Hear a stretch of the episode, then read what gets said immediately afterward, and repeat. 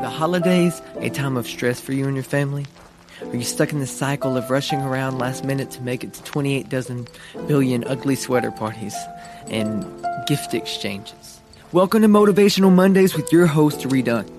Hope this motivates you to live better than best and be uplifted, inspired, and transformed.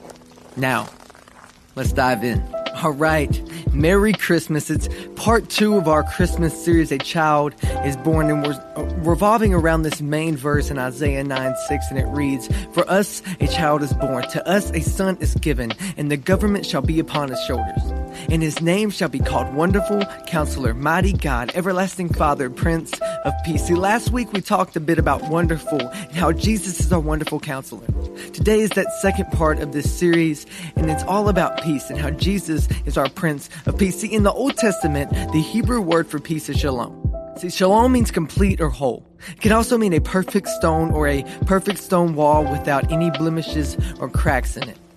I think it's not even ironic. I think it's purely God that the fact that Jesus is our Prince of Peace, but He's also our cornerstone, and how shalom doesn't only mean peace, but it means perfect stone. See, shalom also means something complex and complete wholeness. The core thought of life is complex and it has a bunch of moving parts. And when any of these parts go missing or out of line, your shalom breaks down and it needs to be restored.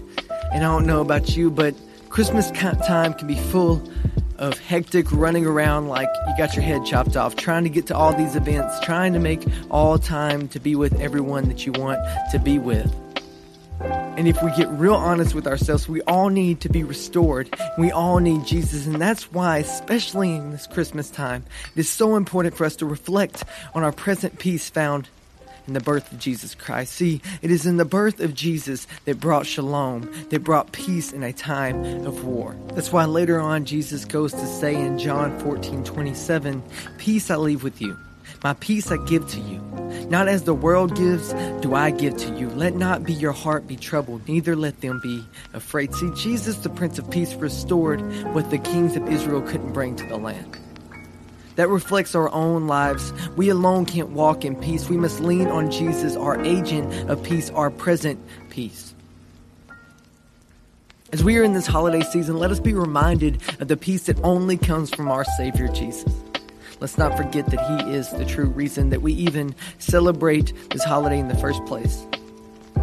If you plan to become better in any area of your life, whether it be spiritually, physically, then you must grasp the understanding of peace and how it is something that we can't attain on our own, doing it is only rooted in Jesus. Peace on earth starts with your peace within. I want to challenge you to choose to cultivate your peace by spending time alone with God. Whether it be prayer, meditation, reading His Word, listening to worship music, make time in this busy season to reflect on the gift of peace that it was given through the life of Jesus.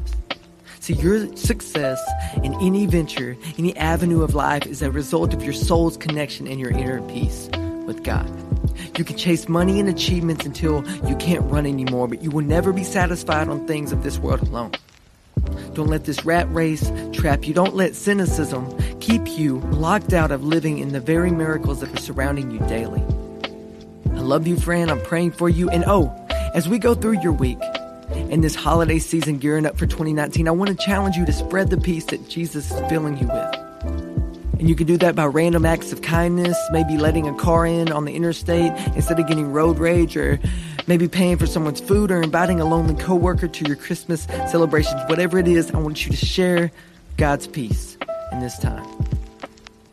And let's go live better than best we conquer this week.